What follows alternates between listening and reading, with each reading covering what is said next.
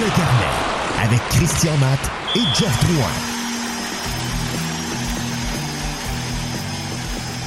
Bonjour tout le monde, dans le carnet, le podcast, votre rendez-vous hebdomadaire pour parler de hockey ou entendre parler de hockey en particulier. Donc Christian Matt de marqueur.com, accompagné de Jeff Drouin de fanadien.com. Jeff qui est là dans toute sa grande rousseur, la calotte à l'envers pour se faire accraire qui a moins de 40 ans. non, c'est ma calotte, c'est ma casquette pour courir. Regarde, tu vois mes cheveux tremblent, tu vois les traces de calcium ici, de sueur que les gens ne voient pas. Parce que nous, on juste euh, via vidéo, on se voit là. Oui, oui, oui. Tu sais. moi, tu vois, t'es chanceux. Ben, en fait, moi aussi, je peux mettre une calotte. La différence, c'est que si j'ai chaud, la mienne va être pas mal plus tremble que la tienne parce que j'ai pas de cheveux pour pouvoir tout retenir ça, tu sais. J'avoue que t'as un beau casse de bain sur la tête, Chris. Ah, écoute, c'est parfait, mais veux-tu choisir le pire? S'il faut que je, vois à la piscine, je dois. T'es-tu obligé d'en mettre un? Oui, j'ai pas le choix d'en mettre un. pas sérieux? Je te jure. Parce que pour eux autres, c'est plus simple de l'imposer à tout le monde, de commencer à dire OK, ouais, toi, t'as une couronne, fait qu'il faut que t'en mettes un. Ah, toi, t'as pas de couronne, tu peux t'en passer. Ouais, toi, t'as juste un cheveu sur le dessus de la tête. Fait que c'est plus simple pour eux autres de, de, de l'imposer à tout le monde. Mais gars, qu'est-ce que tu veux que je dise rendu là? Fait que euh, je le mets. C'est juste que dans mon cas, il t'a donné que c'est tout direct sur la peau. Avec le caoutchouc du casse de bain, tu doutes de l'effet que ça fait quand je l'enlève, tu sais. Ça fait un beau... J'imagine le son, c'est comme une botte à l'eau dans un trou de boîte quand t'as sort. Ah, écoute, mais peut-être fois deux, mettons, là, tu sais, mais c'est... OK, Jeff, on parle encore du Canadien aujourd'hui. On reçoit un invité à peu près à la moitié de l'émission. Je t'ai pas dit c'était qui encore, mais je te le dis maintenant. On va recevoir de Montréal Hockey Nord Marco D'Amico, qui va venir parler du Canadien, mais qui va venir parler du repêchage avec nous autres. Parce que Marco, c'est quand même quelqu'un qui s'y connaît bien, euh, en, espoir et tout ça. Donc, on va voir du gros fun à jaser euh, d'espoir avec lui. Aussitôt que j'y ai fait l'invitation, il a accepté avec plaisir. Donc, ça va être un gros fun avec lui de pouvoir euh, débattre du Canadien et surtout du prochain repêchage qui va être quand même super important pour le Canadien parce que c'est. On compte sur lui pour jeter les bases de la prochaine reconstruction, même s'il n'y a pas un talent générationnel. Ouais, ben il faut starter à quelque part. On n'a pas le choix. Le Canadien, une saison de misère dans une année, moi je l'appelle ordinaire au niveau du repêchage. Tu sais, quand il n'y a pas de, de joueurs générationnels, puis même qui ont le potentiel d'être exceptionnels, moi ça me dit beaucoup que le repêchage, là, il est so-so. Ben, moi je pense que dans le top 10, écoute, le seul repêchage so-so vraiment ordinaire là, à mon goût, qui a été très difficile, là, il y a le repêchage de 2013, celui où ce que, euh, le Canadien a repêché Michael McCarron en première ronde et Arthurie Lekonen ensuite. Fait que Lekonen a été meilleur que McCarron, mais cette année-là était très ordinaire. Mais euh, je trouve, puis tu tu me corrigeras si je me trompe, je trouve que les gens, quand ils pensent à un repêchage, ils comparent tout le temps avec l'exceptionnel de 2003, avec la première ronde. Et après ça, les gens, j'entends souvent, là, ouais, mais en 2003, j'entends souvent ça, tu sais. Ils comparent avec cette année-là pour dire, ouais, mais cette année, c'est plus ordinaire, tu sais.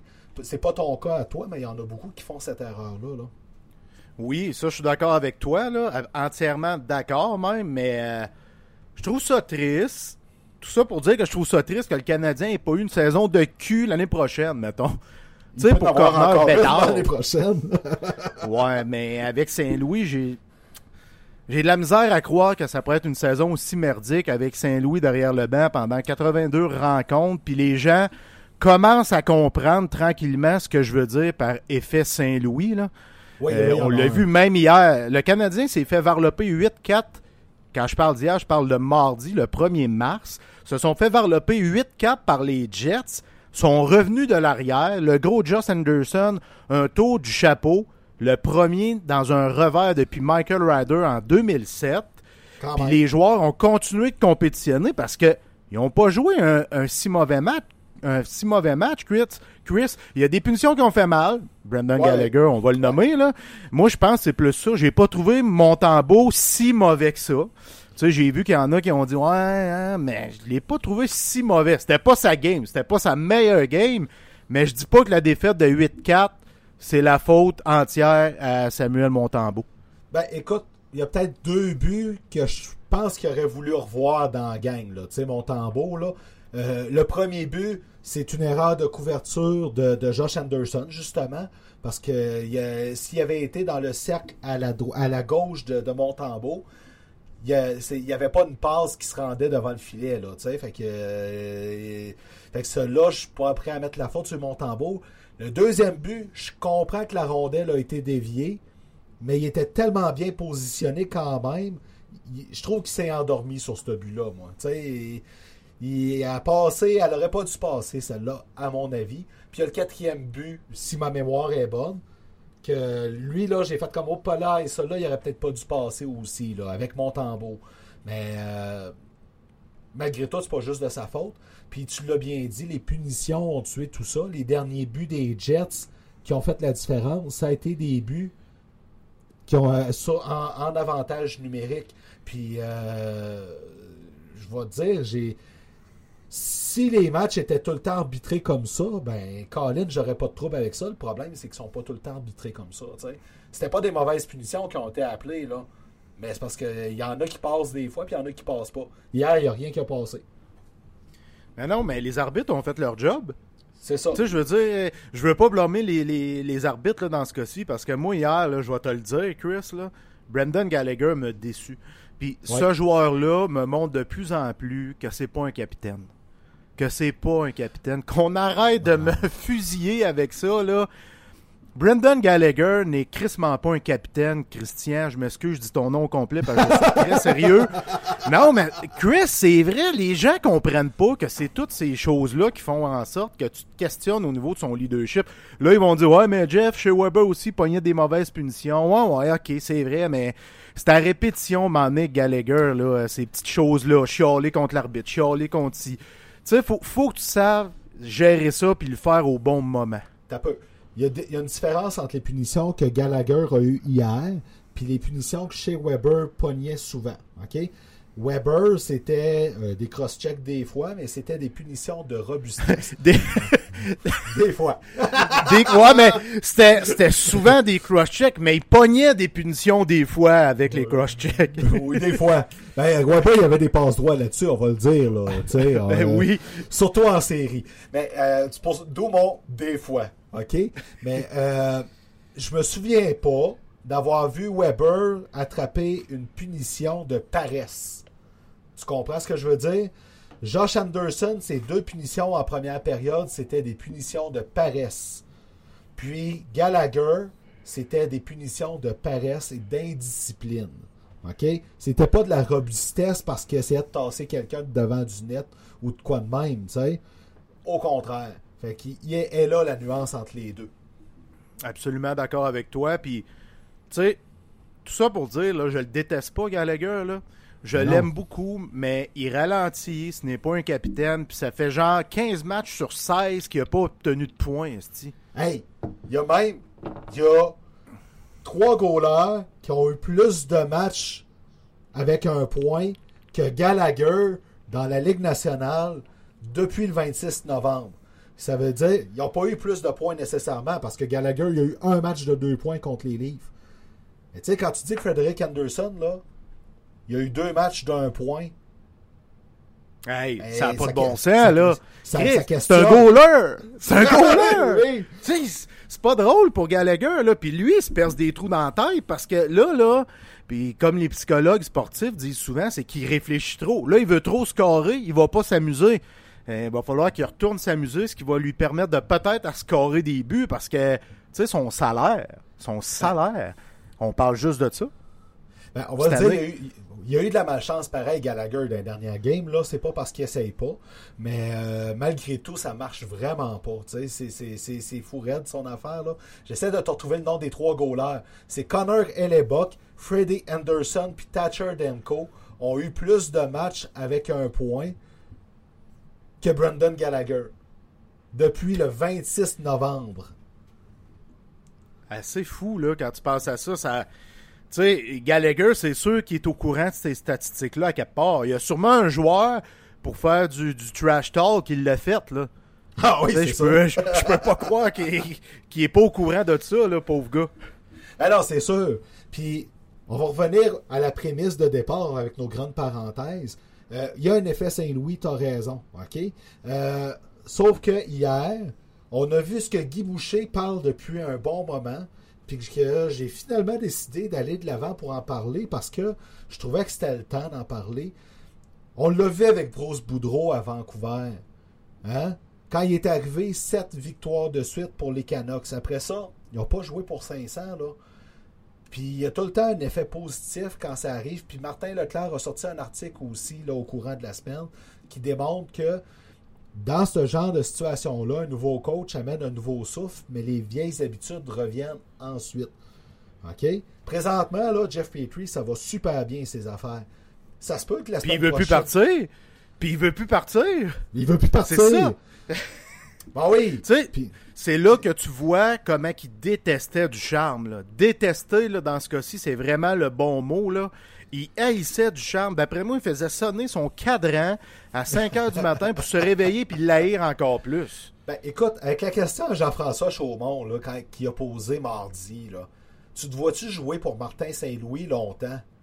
Tu sais, moi, je trouvais que c'était une question piège pour, pour que Petrie vienne, en vienne à dire, à, dire ça.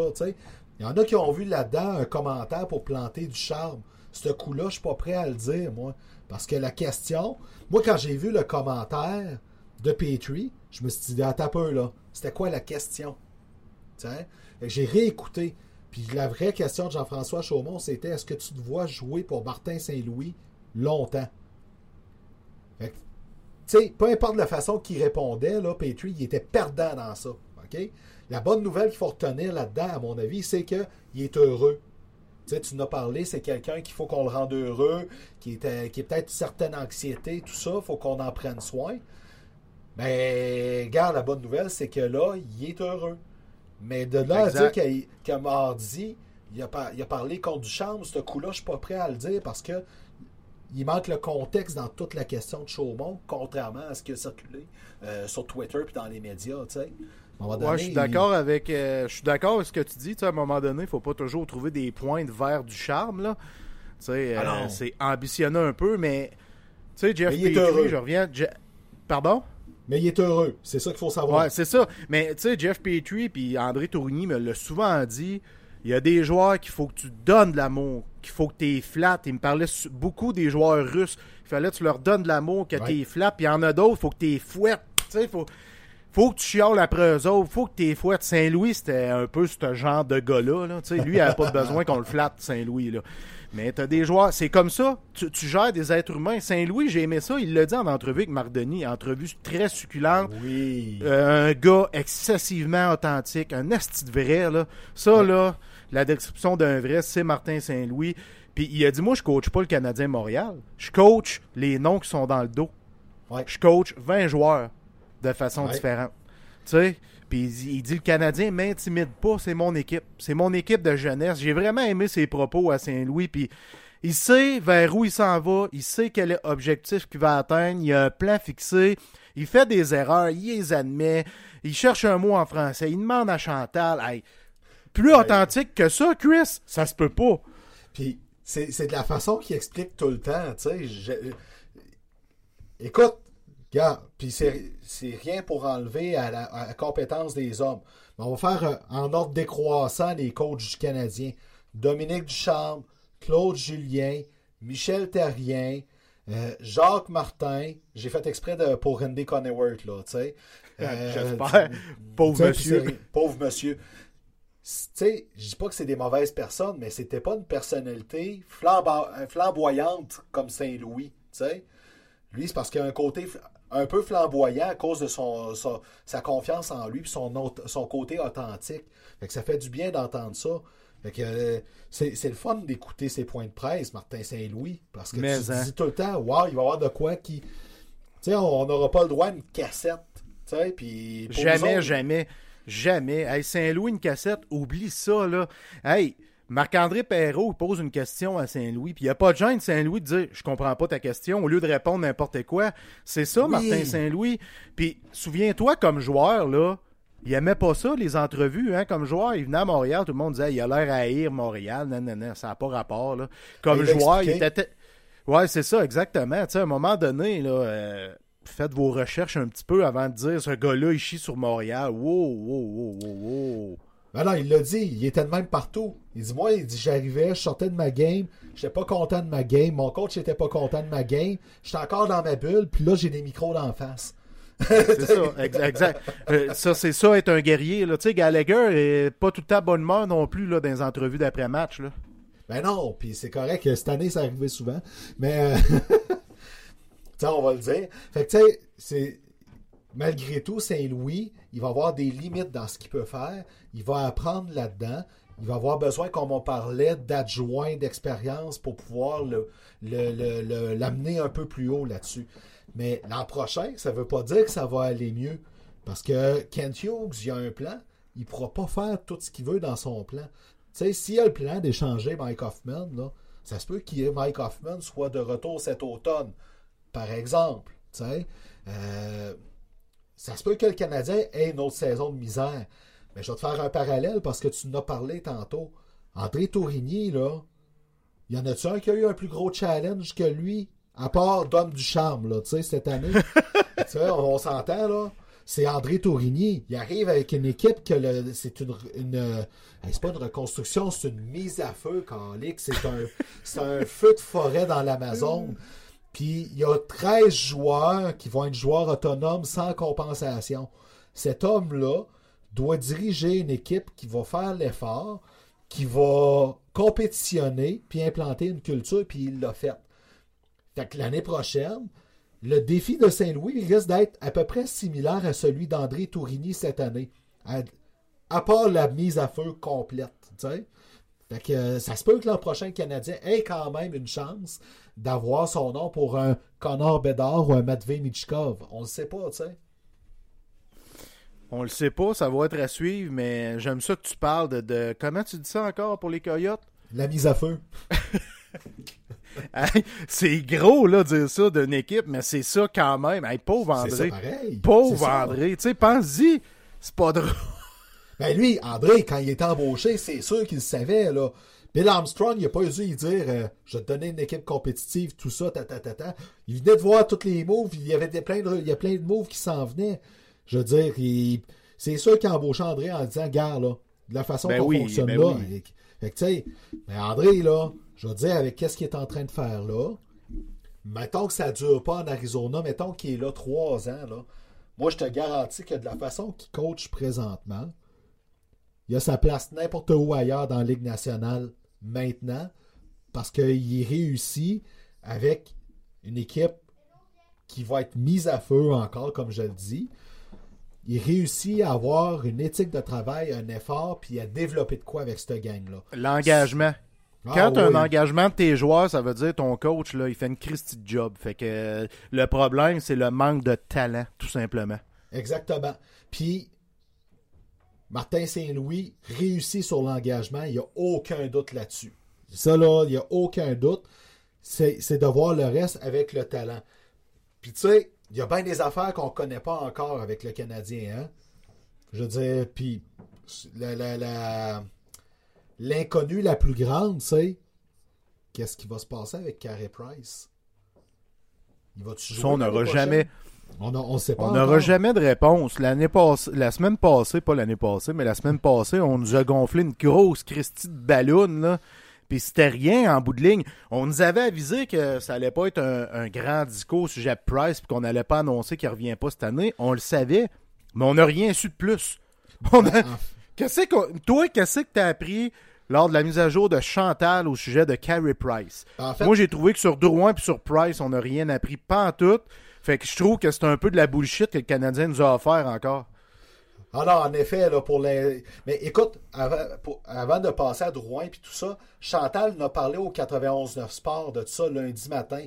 Puis elle l'a dit, elle a dit ça a été monté en épingle plus vite qu'on pensait parce que ce qui s'est passé, c'est que le mercredi, les médias ils ont demandé de toutes les nouvelles de Carey a dit Je ne sais pas, je vais vous en revenir avec ça vendredi. Fait qu'il y en a qui ont écrit mise à jour à, à venir vendredi sur Carey Price.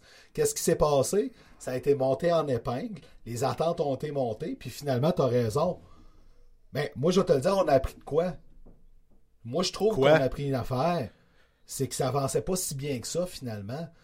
Ouais, Combien mais on l'a appris par. On l'a appris par déduction, pas parce qu'on nous l'a dit, là, parce qu'on est pas c'est sûr. fait que- Nous autres, on est bon pour lire entre les lignes, mais tu sais, tout de suite, quand dit ça, j'ai fait comme, OK, ça va pas si bien que ça, puis c'est tout. Puis oui, la mise à jour avec Jonathan Drouin a été décevante, mais on a appris qu'il était papa. Je suis très heureux pour lui. Mais Félicitations. ouais, mais pourquoi qu'on a dit qu'il était papa Non, mais Chris, soyons francs, là, pourquoi qu'on a dit qu'il était papa cette journée-là? C'est parce qu'on voulait pas parler si ça allait bien ou si ça allait pas bien dans son cas. On Ben déguise ça. Moi, je le vois de même, je suis un blogueur, fait que moi, la petite ficelle sur laquelle je peux tirer, je le fais. Écoute, on, on protège Joe avec ses histoires de l'an passé, puis sais-tu quoi? Je suis d'accord avec ça jusqu'à un certain point. Puis je vais te le dire pourquoi je suis d'accord jusqu'à un certain point. Cette semaine-là, j'ai écrit un texte en disant J'ai hâte de voir l'effet de Martin Saint-Louis sur Jonathan Drouin quand il va revenir. Puis J'ai hâte. Tu sais, Calique, Saint-Louis a réussi à faire de Mike Hoffman un joueur bon sur 200 pieds. Je pensais Ben, jamais pas bon, dire ça un mais correct. Correct. Ah ouais, mais pareil, là, Jeff. Je suis sûr qu'à Vegas, c'était 10 000 contre 1, ça, mettre Mike Hoffman two-way, tu sais, là. Fait que, à un moment donné, il faut être franc. Fait que ça va être quoi sur Joe Drouin? Mais Calic, j'écris ça de façon positive, puis dire, amener ça tout. Hey, les commentaires qui se lisaient en dessous, là, encore une fois, c'était, là, la princesse Drouin, puis ta, ta, ta. C'est pas lui, c'est pas sa blonde qui a accouché, c'est lui, puis tout le monde le sait que dès que ça touche Joe Drouin, ça va dégénérer en commentaire de même. C'est pas correct, tu sais. Fait que tant qu'à ça, j'aime mieux qu'il ait changé de sujet vu qu'il n'y avait rien de plus à dire. Tant qu'à ça. Ah, c'est sûr que les gens, les gens sont, sont très fragiles. Là, quand on parle de Drouin, là, ça n'est fatigant. Là. Ça les gens sont complètement irrespectueux. Tu sais, euh, nous autres, on vient pas ici pour planter l'être humain derrière le joueur, mais on vient ici pour critiquer un joueur de hockey. Fait qu'à un moment donné, les gens devraient faire pareil. Là. Ben, c'est ça, là. Tu sais, à un moment donné, là, euh, faut en revenir de ça, là. Tu sais, c'est. c'est- Je trouve que les. Tu sais, là, il y, a- tout le temps la, la- la- maudite journée belle cause, là. Que tout le monde fait comme les, hashtags belle cause, pis tatata, tatata, là. Cette journée-là, c'est bien beau, mais il oublie vite en maudit le belle cause à part ça. À part, c'est le 26 janvier, cette journée-là, là, du belle cause, là, que que, que j'ai jamais aimé. Mais ça, c'est d'autres choses. On ne on partira pas là-dessus. C'est comme si on parlait de la guerre en Ukraine. Là, tu sais. fait que... Jeff, notre invité est arrivé. Je vais activer son micro. Donc, comme je l'ai dit tantôt, on a avec nous Marco D'Amico, qui est nouvellement arrivé avec Montréal Hockey Now. Marco, bonjour, bienvenue avec nous à Dans le Carnet. Salut les gars, comment ça va? Alors, on débat très bien depuis tantôt, comme tu as pu entendre un peu en arrivant. Un peu, ouais. Colin, je pensais qu'il fallait que je parle anglais, moi, aujourd'hui. Ben non! Absolument pas, man. Absolument pas. En passant, j'ai choisi Marco pour sa coupe de cheveux. OK. vous, êtes, vous êtes deux, vous êtes deux contre un, là. Ça. Ben, tu serais beau, Jeff, pas de cheveux, je suis sûr. Bah, non, je vais garder mes cheveux roux et tout trempe d'un gars qui vient de courir 10 km. Fait que. Garde-les tant que tu peux, man. Moi, euh, il y en avait plus, il y en avait plus, Mais, affaire. euh, à, être à, à être à place à Jeff, je les garderais. Hey, ben moi, Jeff, je te l'ai déjà raconté là, pourquoi je me suis rasé la tête. Là. Ben, vite fait, c'est à 27 ans, à un moment donné, j'étais dans un gros rush, trop d'affaires. Puis il y a deux, deux personnes qui se connaissent pas en trois jours qui m'ont dit que je faisais bien ma quarantaine. À 27 ans, c'est rough. Fait que je me suis regardé la face dans le miroir avec les poches en dessous des yeux qui descendaient jusqu'à la barbe. Puis c'est là que j'ai compris que, un, il fallait que, que je me rase la tête parce que j'avais l'air d'un gars de 40 ans et de deux, que j'étais dû pour prendre des vacances. J'ai fait les deux dans l'heure suivante. Ben, Donc moi, ça- de toute façon, moi, mon rêve, je vais te le dire, c'est que tu te fasses faire la coupe Jim Corcoran. Tu le sais, ça fait longtemps que je t'achale avec ça. Ouais, mais comme je te l'ai dit, je veux continuer à avoir une vie euh, sexuelle avec ma blonde. Fait que tu peux oublier ça.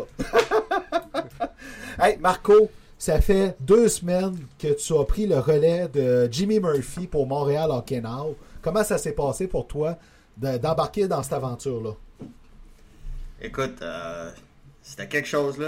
euh, du début, du moment qu'ils nous ont approchés, du moment qu'on s'est rencontrés, la première fois qu'on est rentré au Centre Bell du côté des médias et non des partisans, c'était euh, c'était quelque chose. Honnêtement, c'est vraiment différent de devoir se sortir subitement de la, de la chaise de partisan puis se mettre dans la chaise journaliste ou chroniqueur dans ce cas-ci, mais ça s'est produit assez vite parce que la première personne qui nous attendait sa passerelle était Chantal Maccabé. Puis ben, ça devient assez... C'est c'est direct, le moment que ça arrive, oh, tu commences à rencontrer les médias, t'as Marc-André Perrault d'un bord, euh, t'as Guillaume Lefrançois de l'autre, euh, Simon-Olivier Lorange de l'autre côté, puis là, soudainement John Lou est là, puis Eric Engels, et... Fait que ça devient très... euh, c'était- immédiatement... L'impact était sérieux, puis de, de finalement pouvoir s'asseoir sa passerelle, s'installer, puis boum, t'as la glace devant toi, puis c'est Montréal-Toronto, ton premier match. Oui. C'est certain que... Et ouais, puis on s'entend après... euh, je pense que après 10 minutes, c'était 5-0. Ah oui, c'était un gros c'était- match cette fois-là, c'est vrai. C'était un gros match. Fait que imaginez, là, c'était, c'était, c'était vraiment quelque chose. Mais je, honnêtement, je tiens à souligner la classe du Canadien de Montréal. Vraiment, euh, on parle de Chantal, on parle de Charles aussi. Euh, les deux qui s'occupent des communications. Vraiment euh, très humbles, très personnables. Et ils ont pris vraiment le temps de, de, de, faire leur onboarding, de parler euh, de leurs attentes, de, comment que ça fonctionne. C'est, hyper important, spécialement quand t'es comme moi, t'es pas un, journaliste euh, de, de, l'école. Moi, j'ai fait une maîtrise en histoire, donc vraiment le journalisme en tant que tel, je suis un écrivain, Ouais. mais je suis pas un journaliste. Donc il fallait vraiment apprendre très vite. Euh, mais heureusement, euh, ils nous ont offert toutes les ressources pour apprendre très vite. Ils sont toujours euh, à l'affût, puis prêts à nous aider. Hey, c'est super ça. Fait que là, ce que tu m'expliques, là, c'est que à partir du moment que tu es arrivé avec le Canadien, ils ont commencé leur séance de, leur, leur série de victoires. Fait que Ouais. c'est pas nécessairement un effet Saint-Louis, c'est peut-être un effet d'Amico en arrière. Écoute, il y a- si, t'arrêtes- si tu dis ça, là, ça j'irai plus à aucun match. Jusqu'en 2024. Jusqu'à... Ouais, ben ça, c'est... J'ai pas le choix d'y aller ces temps-ci, là, puis spécialement, écoute, avec le nombre de recruteurs qui sont dans- les estrades, puis tout, puis le, tout le...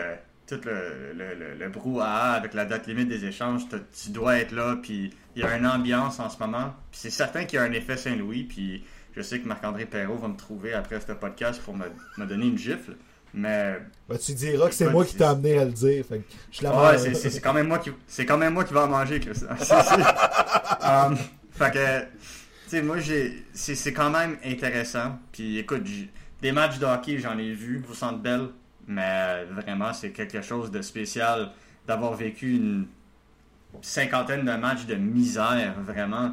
Puis je voir cette, cette petite lueur d'espoir en même temps que tu peux commencer à recevoir au moins 50% de capacité à la- au Centre Bell. C'était tout au même moment était vraiment beau. Fait que Marco, si je comprends bien, tu es dans la salle des médias, fait que tu vois Martin Saint-Louis pendant son scrum d'après-match. Um, euh, j'ai fait l'erreur ma première journée. Euh, euh, dû à la COVID, en ce moment, ils veulent limiter le nombre de journalistes qui rentrent dans la salle. Donc, c'est vraiment les journalistes traditionnels qui ont le droit Ok. d'y aller. Um, moi, j'ai fait l'erreur, malheureusement, de rentrer avec eux parce qu'il y avait des places de libre. Um, erreur de recrue en tant que tel. Et um, écoute, ils ont été bien fins avec moi puis ils m'ont dit écoute, euh, on va te laisser slide là, cette fois-ci, mais la prochaine fois, euh, t'attends dehors. Fait que- j- mais, mais, ce jour-là, on a eu Nick Suzuki euh, qui était à l'affût. C'était le match de Buffalo euh, où que Josh Anderson s'était blessé. Puis écoute, Martin Saint-Louis, en vraie vie, est absolument impressionnant. Moi, j'ai grandi à deux minutes de à côté de chez lui, à Saint-Dorothée, à Laval. là. Moi, c'était mon idole quand j'étais jeune.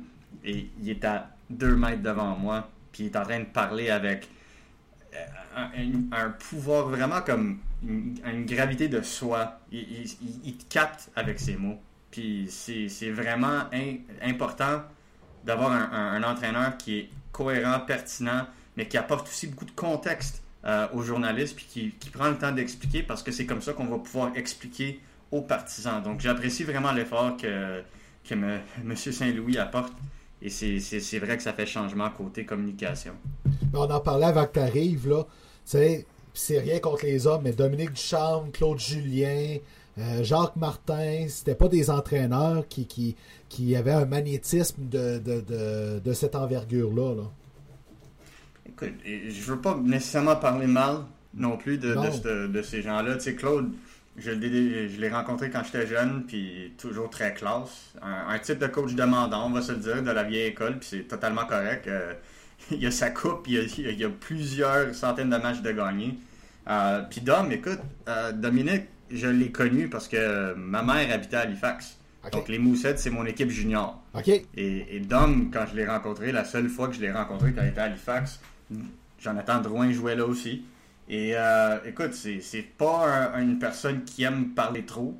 C'est une personne qui, qui va apporter son commentaire et rien de plus. Donc, c'est important spécialement aujourd'hui, euh, d'avoir un, entraîneur qui va être capable de communiquer non seulement la philosophie, mais aussi la méthode, les, méthodes de cette philosophie dont il utilise. Puis c'est là la différence. Ça rentre quasiment dans une science et on le voit de plus en plus. Écoute, euh, mon père habite en Caroline du Sud. L'équipe le plus proche, c'est les Hurricanes de la Caroline. Rob Brindamore, on, devrait y donner une maîtrise quasiment. C'est la façon qu'il va expliquer le hockey à un marché un marché, disons-le, euh, pas nécessairement fou du hockey euh, quand il gagne pas, mais c'est incroyable à quel point il éduque les partisans en Caroline. Puis c'est vraiment intéressant de voir comment les partisans apprennent de lui pour mieux comprendre la game je trouve ça, cette, connexion-là avec le partisan, je trouve ça incroyable. Puis Saint-Louis fait la même chose en ce moment. C'est exactement ce qu'on jasait, euh, Chris et moi. Euh, ben, on en jase souvent depuis l'embauche de Saint-Louis. moi, pour moi, Brindamo, c'est le meilleur coach de la NHL. J'adore ce coach-là. Puis Saint-Louis apporte cet élément-là. Fait que c'est pour ça que moi, je suis comme. Je suis très, très impressionné par l'étoffe de Martin Saint-Louis, sincèrement. Sa façon de s'exprimer, il est authentique. Tu sais, il cherche un mot là, en français, il va demander à Chantal. Aucune gêne. Moi, c'est ça que j'aime. C'est ça qu'on veut ici au Québec. Ouais. Mais... Écoute, en étant un, gars que français n'est pas sa langue maternelle, c'est certain que je, je, peux vivre au quotidien exactement qu'est-ce qu'il vit lui, puis chercher ses mots, puis ne pas avoir peur, puis aller tête premier, puis écoute, s'il s'en fâche, puis il l'a fait assez souvent, merci, s'il s'en fâche, Chantal va être là. Kent Hughes va être là pour le corriger, ce qui est encore plus drôle. Euh, tu sais, c'est comme. Il, sent, il, sent pas la pression nécessairement, mais qu'est-ce qu'il prend? C'est qu'il prend cette pression-là, puis il le transforme en énergie. Puis c'est cette énergie-là qu'on adore. Fait que moi, tout mon respect. Puis, Exactement. J'espère juste, puis ça, on en a déjà parlé, je suis quelqu'un qui en a parlé avant. Jeff peut le confirmer. J'espère juste que Saint-Louis cet été va euh, éviter l'erreur que Dominique Ducharme a fait. J'espère qu'il va aller chercher un adjoint d'expérience pour l'aider. Parce que je continue de croire que si Dom Ducharme, c'est rien contre Trevor Letowski, je suis pas dans le vestiaire pour parler. Puis euh, hmm. il fait peut-être une belle job.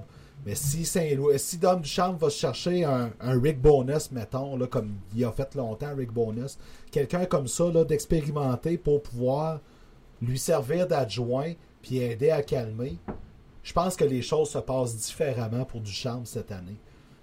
Parce qu'il y a de l'expérience pour l'aider.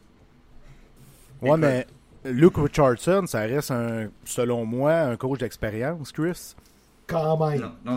Non, seulement un coach d'expérience, mais un ancien coéquipier à Martin Saint-Louis à Tampa Bay. Ils se connaissent très bien. Puis Lotowski, ils se connaissent aussi, Martin Saint-Louis et Lotowski. C'est pas du jour du lendemain. Donc, moi, quand, quand on parle d'un gars comme Dominique Duchamp, un entraîneur recru qui n'a pas joué dans la Ligue nationale, qui n'a pas le, a pas le connu que Martin Saint-Louis, immédiatement quand tu es un joueur comme Brindamour, comme Saint-Louis, euh, on se rappellera toujours de la l'expérience Gretzky. Tu as toujours le respect unanime immédiat. Puis il y a personne qui peut tricher devant toi. Puis c'est un peu pour ça que Gretzky n'a pas fonctionné parce qu'il pétait les plombs à chaque match à, à Phoenix. c'est, ça va être la même chose avec Saint-Louis. Écoute, ça va bien beau là, depuis que Saint-Louis a commencé, puis ça joue bien. Mais attendons après la date limite des échanges. Attendons, mais que les vétérans vont être liquidés de plus en plus. C'est là que ça va, c'est là qu'on va voir qu'est-ce qu'il va être capable de faire avec cette, avec ce challenge-là. Puis si- quand on regarde le Canadien de Montréal, il va en avoir des challenges. Puis il va en avoir des joueurs qui vont se faire donner des chances. On voit Cole Caulfield, on voit Suzuki, on voit Corey Schooneman qui a, qui a supplanté euh, un gars comme euh, Kale Clegg euh, dans le top 6 de- du, euh, du Canadien. Donc, on va, on va voir un coach qui va donner des chances à des joueurs de se faire valoir. Puis en ce moment, pour moi, le joueur qui a pris le, le plus sa chance avec le Canadien de Montréal, c'est Laurent Dauphin. Puis on le voit en ce moment, il est deuxième centre. Il était même pas deuxième centre à Laval au début de la saison. C'est vrai. Donc, c'est- c'est c'est cette philosophie-là. Il n'est pas figé dans une structure, que ça soit sur la glace, que ça soit sur, dans son alignement. C'est totalement différent. Puis je trouve qu'à Montréal, euh, puis c'est pas juste Montréal, on, on regarde plusieurs autres coachs à, à travers la ligue, sont figés dans cette mentalité de structure. Puis c'est pour moi pour ça que quand je l'écoute parler, on voit la fluidité de son jeu, puis on voit exactement qu'est-ce qu'il demande à ses joueurs. Puis on, vous en parlez tantôt, le Mike Hoffman qui est rendu euh, pas un désastre en zone défensive, on va se le dire. là. Euh, moins bon hier, mais quand même sur, euh, sur 10 matchs, je suis quand même content. Le résultat est là. là. C'est ça. C'est ça, ça que tu veux voir. Puis tant si longtemps qu'il est capable d'être dangereux offensivement aussi, tu t'as fait ta job. Ils se rencontrent au milieu, puis c'est comme ça que ça va se fonctionner. Ah oui, c'est. Il, y a, il y a des choses intéressantes, puis je pense que c'est euh, à partir d'hier qu'on voit les défis qui commencent à se montrer avec Saint-Louis. Parce que les Jets, c'était l'équipe la plus prenable du voyage. Tu sais? Pa- À part peut-être Vancouver. Tu sais, peut-être Vancouver, Ouais. mais Edmonton puis Calgary, ça va être des bons défis, là. Malgré Oh, tout. absolument. Absolument. Puis écoute, les Oilers les attendent de pied ferme parce que c'est pas une équipe qui va les prendre à la légère comme les Leafs, mettons. Là. C'est, c'est, eux autres, ils ont besoin de ces points-là. Puis là, on commence à parler sérieusement des Oilers puis qu'est-ce qu'ils vont faire parce que euh, là, ils ont battu les Flyers euh, par jeu blanc hier, si je me trompe. Oui. Euh, là, on ajoute le fait qu'ils vont jouer le Canadien. Et s'ils sont capables d'aller chercher cette victoire-là contre le Canadien, puis McDavid puis Draisaitl peuvent se déresser, ben là, on commence à parler d'une autre chose pour les Oilers. Là, ils vont, ils vont carrément prendre la place de Nashville, de, de Anaheim, qui sont en glissade folle. Donc, eux autres, ils vont prendre, ils, ils prendront pas ça à la légère. Puis Calgary, écoute, Calgary est une machine. Ils sont Donc, impressionnants. bonne chance. Ils sont bonne impressionnants, chance. les Flames. Moi, je me dis honnêtement, là, c'est c'est Vancouver la seule équipe que je me dis peut-être qu'ils pourraient gagner. Puis écoute, même Vancouver s'est lancé avec Bruce Boudreau, bonne chance. Ça, Qu'est-ce que moi je pense qui a coulé le Canadien, c'est le moment que le jeu physique a commencé, le moment que le, le tempo a changé, puis que les, les Jets qui ont vraiment aucune confiance dans leur jeu en ce moment se sont réveillés un peu. Parce que le moment qu'ils ont, pu, le moment qu'ils ont pu euh, prendre en- en- en Le contrôle. prendre leur jeu. Ouais. Non, mais prendre leur jeu au, au- au prochain niveau, je pense que c'est là où ce que le Canadien ne pouvait pas suivre. Ouais. C'est bien beau battre Buffalo. C'est bien beau battre euh, quatre équipes, en fait, qui sont pas présentement qualifiées pour les séries, genre Ottawa avec cinq défenseurs. C'est bien beau. Mais quand tu vas te, te dresser contre des équipes, de, puis pas de classe, là, de milieu de peloton, puis ça donne des matchs comme ça, c'est certain que, tu rien contre un gars comme Martin Saint-Louis, mais ça te fait réveiller que hmm, les problèmes dans cette équipe-là en défensive sont encore là. Même si le premier trio s'est réveillé, puis c'est ça qui tire le Canadien depuis 10 matchs, c'est la défensive. Donc, encore une fois, pour construire cette équipe-là, il faut passer par le repêchage parce que c'est comme ça que tu vas aller chercher tes défenseurs de premier plan. C'est comme ça que tu vas aller chercher d'autres joueurs offensifs de premier plan. Mais avec le repêchage de cette année, moi, je me questionne, Marco, parce que je vois pas rien de générationnel qui va pouvoir améliorer le Canadien. One shot, comme on a vu avec les McDavid, les Ovechkin et Crosby. McDavid a arrangé les problèmes des Oilers. Ils ont les deux meilleurs joueurs de la Ligue nationale. Ça devrait être la l'exemple clé Non, Parce qu'il euh, manque trop d'éléments pour que cette équipe-là fonctionne. Là. Mais euh, moi, Mais euh, je suis pas, si tu regardes- mais je suis pas si shafté sur euh, Shane Wright. Moi, Hmm. faut que tu me le vendes parce que jusqu'à présent, Wright- là, Shane Wright a joué zéro match. Excuse-moi, excuse. 5 matchs en 18 mois. C'est incroyable de, de- de manquer de tel. euh, On se rappellera toujours de Galchenyuk dans son année de repêchage. Il n'avait pas joué pendant quasiment 13 mois. C'est vrai. C'était. Tout le monde avait peur. Puis ça l'a donné que aucun problème. Non seulement est-ce qu'il était good to go, la saison d'après, euh, il y avait le- le- l'espèce de lockout que, juste Oui. d'octobre jusqu'en février. Puis Galchenyuk était à deux points par match dans la Ligue d'Ontario. Il n'a pas manqué à rien. Le problème avec Shane Wright, c'est de manquer ce temps-là, tandis que d'autres joueurs ont joué. Fait qu'on compare, mettons, Shane Wright à un gars comme Mathieu Savoie dans la Ligue de l'Ouest, qui, lui, a pas attendu que la, Ligue de l'Ouest se décide, il est allé jouer aux États-Unis Ouais. l'année passée, dans vrai. la USHL. Puis lui, il a, pas, man- il a commencé la saison en feu, puis c'est là que ça commence à se calmer. Tandis que Wright a commencé très lentement, puis là, il- depuis le championnat junior, euh, on parle du 18 fév- euh, janvier qui est retourné, Ouais. il est à deux points par match. Il y a juste un autre joueur qui est éligible à un repêchage en ce moment dans la Ligue canadienne au complet, les trois ligues confondues, qui a plus de points que Shane Wright. C'est Joshua C'est Connor. Bedard. Ah, puis Joshua. Non, c'est Connor Bedard. vrai, de- de repérer Joshua Roy a déjà été repêché. C'est vrai, ok, Il- c'est Il bon. a déjà été repêché. Fait que tout, si on regarde tout 18 ans et moins, là, les, les- les- les- tout ce qui serait éligible à un repêchage, il y a juste un joueur qui fait mieux que Shane Wright en ce moment. Puis si, on va se le dire, ça c'est juste l'offensive. Le côté défensif de Shane Wright, incroyable. Le côté maturité de Shane Wright, incroyable. Moi je pense qu'en ce Mais- moment, on risque de trouver la bibite comme on faisait avec Owen Power l'année passée. Mais il y a un point, il y a un point que tu n'as pas nommé qui, moi, c'est mon point principal, le niveau d'intensité d'un athlète. Je regarde des vidéos, je jase avec des scouts au sujet de Shane Wright, puis c'est unanime, là. Il se pogne le cul de temps en temps. Moi, ça, ça me dérange quand tu as On 17 ans. disait, on disait la même chose de Suzuki. Ouais. Exactement la même chose parce que quand on regarde son style, c'est un style qui ne nécessite pas un, un effort de. de- c'est pas un cheval sur la glace. C'est ça, que- c'est ça le problème. Nous autres, on veut voir des chevaux sur la glace. On veut voir des, Jo- des Josh Anderson aller de- d'un bord à l'autre, puis genre sortir l'épaule, puis euh, après ça, pogner la rondelle, puis foncer vers le filet.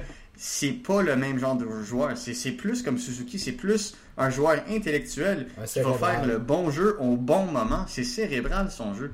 Donc, c'est certain que si on veut le dynamisme euh, de qu'un qu'un- qu'un McDavid ou quoi que ce soit, euh, Lafrenière comme exemple, c'est certain qu'on va être déçu. Parce que c'est pas. Ça, c'est qu'est-ce qu'on aime voir. C'est ça qui domine dans les rangs mineurs. C'est ce type de style-là de, de- de- de domination, euh, de vitesse, d'intensité. Tandis que Shane Wright domine de façon plus euh, discrète. C'est ça qui turn off beaucoup des recruteurs. Puis écoute, je peux comprendre, mais le problème, le plus gros problème avec Shane Wright, selon moi, en début de saison, il n'utilisait pas son tir assez souvent. Puis sa qualité première, c'est son tir. C'est un tir dévastateur, ce gars-là. S'il est capable de continuer à développer physiquement, ça va être un marqueur de 30 buts facile dans la Ligue nationale. Je regarde simplement, quand je regarde, mettons, ces jeux, l'utilisation, je regarde un gars qui fait du rattrapage. C'est ça mon problème avec lui, c'est le rattrapage. Parce que y a, y a- c'est pas une coïncidence. là. Si tu regardes le top 10, pas mal partout, là, Ils ont, ils Il y a ils ont peut-être- joué. Ouais, mais non, y a- c'est pas juste qu'ils ont joué. Il y a peut-être trois Canadiens dedans. Le reste, c'est des Américains et des Européens. Pourquoi? Parce que eux autres n'ont pas eu de pause depuis 18 mois. En Europe, ça joue. Il y a, il y a des pauses de un mois, OK, mais ils n'ont pas joué 30 matchs en, en 18 mois. Ils ont joué une centaine en deux ans. C'est ça qu'on veut voir. C'est ce développement-là. C'est pour ça qu'on a, euh, oui, Shane Wright en premier, mais là, tu commences à parler de, de Slavkovski qui a impressionné euh, aux Olympiques. On parlait en octobre de Joachim Kemmel, qu'on parle plus maintenant parce que ça donne que c'était pas constant. Ben, Euh, Ça parle beaucoup de mieux- Logan Cooley aussi, là, maintenant. Logan Cooley aussi, mais on parle pas de Frank Nazar, qui est son coéquipier, qui a plus de points que lui parce qu'il est plus petit. Tu sais, c'est comme, il y a toujours un problème avec le repêchage quand on regarde les jeunes. Puis quand je regarde un joueur comme Shane Wright, je pense que les attentes étaient tellement élevées qu'il prend le- le- le- la prochaine étape offensivement qu'on a oublié le contexte qu'il était. Puis Stéphane Leroux l'a fait, là, il était excellent dans, son, dans ses commentaires, puis j'en ai parlé même. Euh, je trouve qu'on est extrêmement sévère et je trouve que plusieurs recruteurs parlent mal de Shane Wright, mais aucune, aucun de ces recruteurs-là veut se faire nommer autre que Simon Boisvert qui, lui, n'a pas peur de brasser la soupe, puis je respecte ça. Mais si tous ces recruteurs-là qui sont prêts à dire hum, pas mon gars, nommez-vous. Mettez votre nom à côté de ce commentaire-là parce que je vous garantis qu'il n'y a personne qui va faire ce commentaire-là publiquement. Et même Bob McKenzie l'a dit récemment. Ça reste unanime. Peut-être la différence n'était pas aussi grande qu'on y croyait avant, mais ça reste unanime. Et une bonne deuxième moitié de saison va faire en sorte que ça va rester unanime. Puis là, on le voit en ce moment, là, c'est incontesté. c'est un des meilleurs joueurs sur la glace. Mais oui, effectivement, euh, il y a plusieurs recruteurs qui aimeraient le voir prendre la prochaine étape côté émotion sur la glace. Puis je me demandais la même chose de Suzuki au même âge. Puis il y a une chose qui m'a fait changer d'avis avec lui. De, moi, je croyais que ça allait être un bon top 6. Mais qu'est-ce qui m'a vraiment fait dire ce gars-là va être une étoile C'était à, à son année de 19 ans, 20 ans, quand le Canadien ont fait son acquisition puis l'ont renvoyé. Puis c'était le joueur pour le Guelph Storm. Puis c'est là que tu as vu l'émotion de Suzuki. C'est là que ça l'a sorti.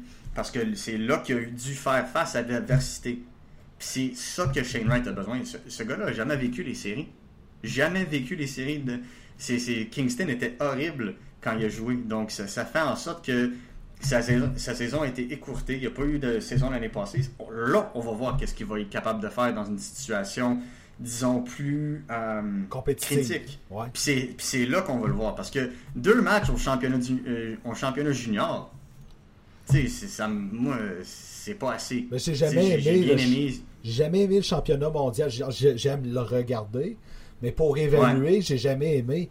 La meilleure preuve, il y a quelques années, il y a Andriy Svechnikov qui avait été là à son année de repêchage. Il n'y avait pas eu un, grand tournoi cette année-là. Là. Puis pourtant, aujourd'hui, tout le monde prend Svechnikov dans, son équipe, tu sais. Fait que, ah, absolument. Puis je pourrais même reculer plus loin que ça. Regardons euh, Harvey, oui. qui est sorti quatrième. Puis, tu sais, on parlait de Sébastien Haro comme étant le, le passager sur ce trio-là. Puis là, aujourd'hui, je pense qu'on peut facilement se dire que c'est l'inverse. Donc, écoute, moi, c'est très tôt. C'est très tôt. Il reste, il reste 4 mois, les quatre mois les plus importants de la saison pour évaluer un jeune, pour voir la trajection. Puis quand tu as un gars comme Shane Wright, tu te dois d'attendre avant de dire il va être ci, il va être ça, il devrait être classé ici, il devrait être classé là. Parce que sa courbe, tu ne l'as pas pendant 18 mois. Tu ne l'as pas. Tu dois réévaluer en conséquence. Ben, puis c'est. Euh, c'est il y a Yesperi Kotkaniemi qui d'ailleurs a a eu son rang de repêchage plus haut justement l'année de 2018 avec Zvechnikov parce que ça, il y a eu une grosse deuxième moitié de saison. Fait que ça vient appuyer ton point là-dessus. Là. Fait que là, on a perdu Jeff avec un problème technique d'Internet. Il va revenir nous voir. C'est pas parce qu'il nous boude. Donc, puis, outre Shane Wright, OK? Il y a Logan Cooley qu'on a parlé. Il y a Frank Nazar qu'on a parlé. Mais on parlait de défenseurs tantôt aussi. Donc, c'est pas gênant pour le Canadien de repêcher dans le top 5 présentement. Là. il y a Yeribeck, entre autres. Là. Absolument. Yeribeck, Nemec, ça, ça dépend vraiment c'est quoi ta sauce. Mais moi, en tant que tel, présentement, quand on regarde euh, qu'est-ce qui est disponible, sais, le monde qui se dit Ah, oh, ça sert à rien de repêcher premier. Oh, mais attends une seconde, là. OK. Si vous croyez pas que Shane Wright va être générationnel, parfait. Mais venez pas me dire qu'un Logan Cooley, un Mathieu Savoie, un, Simon Nemec, un David Yerichek n'aiderait pas grandement le Canadien. Il serait immédiatement le premier espoir de la du bassin d'espoir. C'est même pas contestable.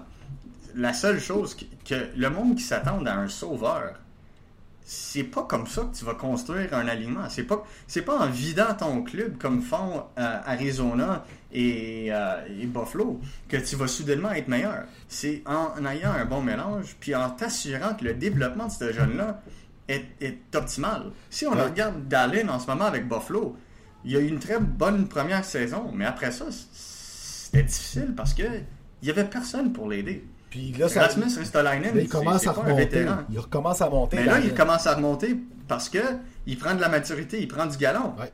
Mais c'est certain.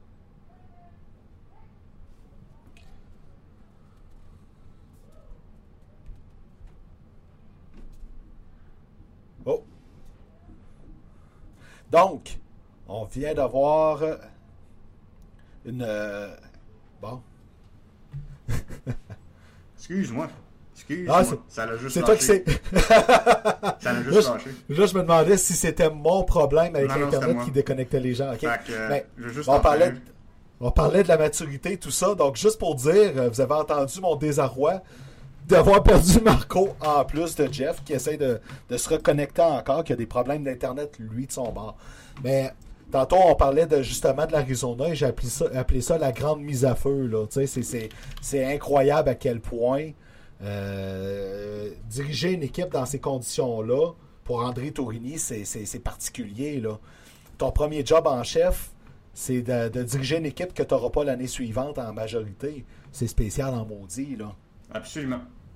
Que- fait puis toi, là, Marco, dans tes observations, le Canadien repêche deuxième.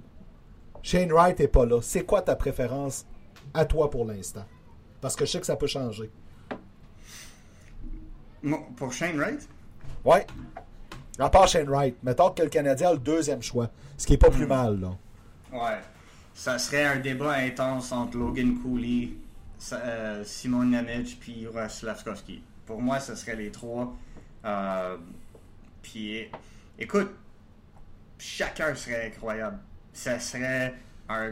euh, c'est une pièce euh, que tu as, besoin pour construire un club de premier plan. Puis que ça soit Nemec qui serait euh, visiblement un, un premier défenseur à tout faire, euh, que ça soit Logan Cooley, un, un clone carrément de, de, de, de- de Jonathan Taze avec ses skills puis sa capacité Ah. de 200 pieds, ça l'aiderait, ça soulagerait euh, la job de Suzuki. Et d'ailleurs, si tu vas aller chercher un gars comme Slavkovski, ben écoute, tu viens de te grossir le long des ailes sans sacrifier du skills. C'est- important. Il n'y a pas de joueurs comme ça dans la Ligue nationale. Euh, le Canadien sont chanceux d'avoir Josh Anderson. Mais si tu peux aller chercher un type Rantanen du côté gauche, c'est certain que euh, ça commence à compliquer la donne. Puis tu veux essayer de pousser. Là, l'autre chose, ça dépend de la stratégie. Tout dépend de ce qui va se passer avec le Canadien entre maintenant et le repêchage. Euh, Est-ce qu'ils vont aller chercher des, plusieurs défenseurs? Est-ce qu'ils vont aller chercher plusieurs attaquants? Comme espoir? Est-ce qu'ils vont avoir plusieurs choix de repêchage? Est-ce qu'ils sont- est-ce qu'ils vont se dire il y a beaucoup de défenseurs droitiers plus tard en première ronde qui sont pas totalement. euh, Il n'y a, pas une grande différence entre eux et Nemec, à leur avis? Ben, ça va être. ils vont se dire on va prendre l'attaquant. Puis ça- là, ça va être le centre ou le gros allié. Est-ce qu'on va faire la même, la même erreur qu'en 2018 euh, et, euh, et laisser filer le gros allié en vertu du centre? Ben, Tu sais, Il y a plusieurs discussions qui vont avoir lieu ce jour-là. Moi, en 2018, j'aimais beaucoup Brady Kachuk, mais je me suis jamais caché que mon choix à ce moment-là, c'était Quinn Hughes. Mhm. euh, Quinn Hughes, aujourd'hui, dynamise l'attaque euh, assez... euh, de, de façon assez importante à partir de la défensive quand même. Là, c'est, même s'il n'est pas parfait dans son jeu défensif, loin de là, là, ça reste un joueur super intéressant. J'aimais beaucoup Quinn Hughes à ce moment-là. Mais c'est toujours facile à dire après. Mais j'ai des preuves que je l'avais dit, fait c'est correct. Euh, Puis, tu parles du plan du Canadien pour le repêchage. Au-delà de ça, il va rester aussi le, le plan du, avec qu'est-ce qui est là maintenant. Là, parce qu'il reste toujours la grande inconnue de Carey Price, qu'est-ce qui va se passer avec lui. On ne sait pas encore qu'est-ce qui va se passer. D'où le, tu t'es intégré à la conversation pendant qu'on en parlait. Mais c'est une retraite ou il revient l'an prochain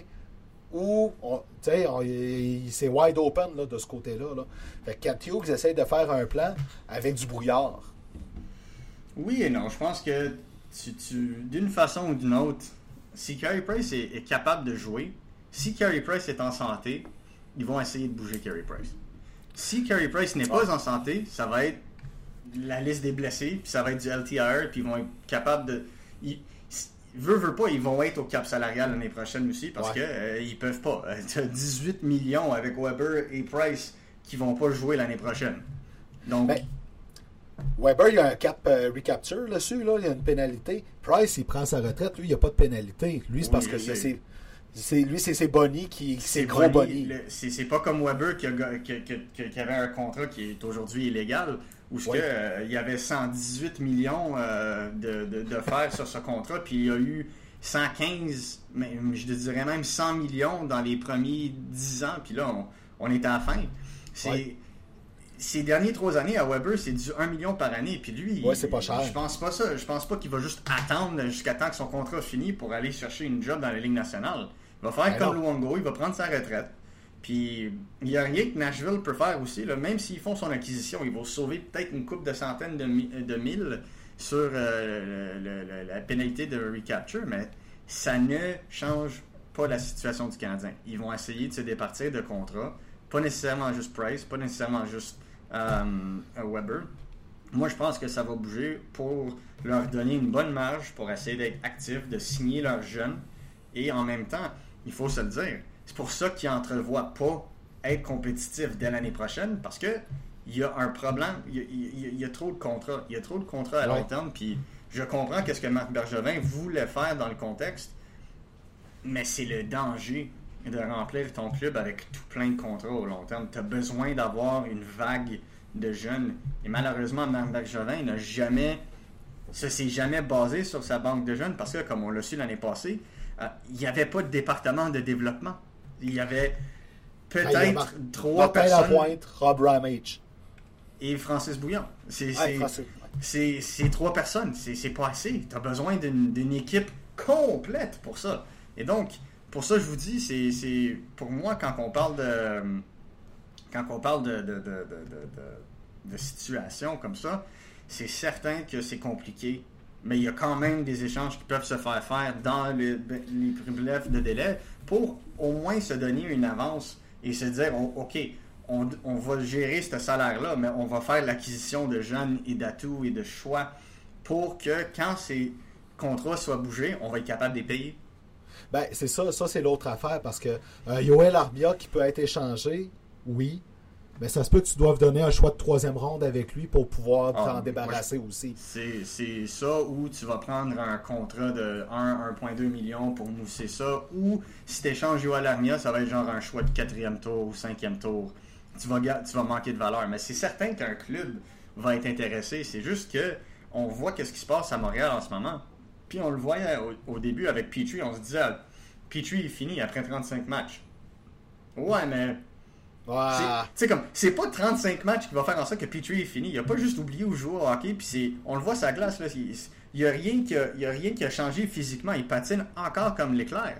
C'est juste que le mental n'était pas là. Fait qu'on va pas se dire, ah, le 35 matchs que Petrie a joué est, est indicatif de son déclin, tandis que euh, les 4 saisons avant, il y avait 40 points de suite. Et en ce moment, il y a, à peu- si je me trompe, il y a 6 points en- à ses 8 derniers matchs. Donc là, on voit c'est une remontée pour Jeff Petrie. C'est- pour ça que je dis il faut faire attention avec des choses comme ça. Tu sais, on peut faire la panique, même avec Brendan Gallagher. On peut se dire, Ouf, il n'y a aucun but à 5 contre 5 cette année. alors, c'est Zéro. fou, là. C'est, Zéro.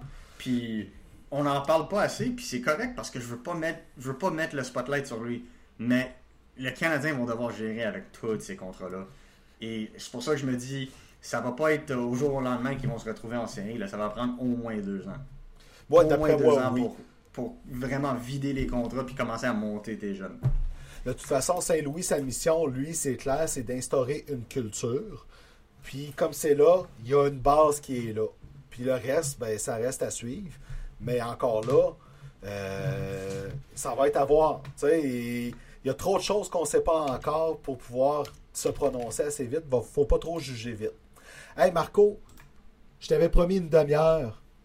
On Ouais. va s'en tenir à ça. C'est correct, on avait du fun. Euh, Jeff vient de m'écrire que son Internet a vraiment planté. Donc, il ne peut pas faire la fin de l'émission avec nous. Donc, on le salue.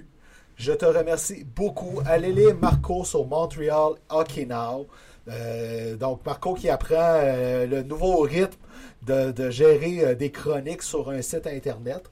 Euh, c'est vraiment euh, tout qu'un habita- euh, c'est un- mode de vie. C'est vraiment un mode de vie, puis je dois vous dire, c'est. dans le passé, je regardais des matchs, puis je faisais juste regarder des matchs. Là, c'est rendu que tu regardes des matchs, tu écris tes articles, tu regardes tes matchs, tu écris. C'est incroyable à quel point ça change la donne, puis la façon que tu approches un match de hockey. Donc, euh, écoute, c'est vraiment un fun challenge, mais j'ai vraiment hâte de voir où ce que ça va en aller. Ben écoute, on te souhaite de continuer sur la voie du succès là-dessus. Amuse-toi bien avec ça. C'est ça qui est important. Il faut qu'on s'amuse là-dedans. Exact. Parce que euh, c'est un mode de vie. Fait qu'un mode de vie, pour que ça marche bien, il faut que ça marche avec la passion. Donc, mhm. euh, continue comme ça. On va te réinviter. Donc, euh, éventuellement. Donc, puis on va souhaiter que Jeff n'ait plus de panne d'Internet aussi de son côté. Ouais. on va en espérer. Donc, on va faire les remerciements vite vite. On remercie Marc et Pat de HL Media qui nous font confiance pour gérer moi, marqueur.com et jefffanadien.com. Merci à François, le maître ninja Manger, qui fait le montage de nos podcasts, qui est tout à fait merveilleux. Comme je le dis, à partir du moment qu'il a fait le montage de notre podcast sur un siège à l'aéroport, vite, vite, avant de partir, son statut de maître ninja a été confirmé. Et surtout, merci à tous ceux qui nous écoutent, vous, les auditeurs du podcast, et ceux qui nous lisent un peu partout. Donc, comme je vous le dis, allez lire fanadien.com, marqueur.com et Montréal, Montréal Hockey. Ça vaut la peine parce que faut voir de la diversité pour se faire des opinions dans la vie. Donc, merci encore, Marco, pour ta présence. On se reparle. Puis, pour vous, chers auditeurs, à la semaine prochaine.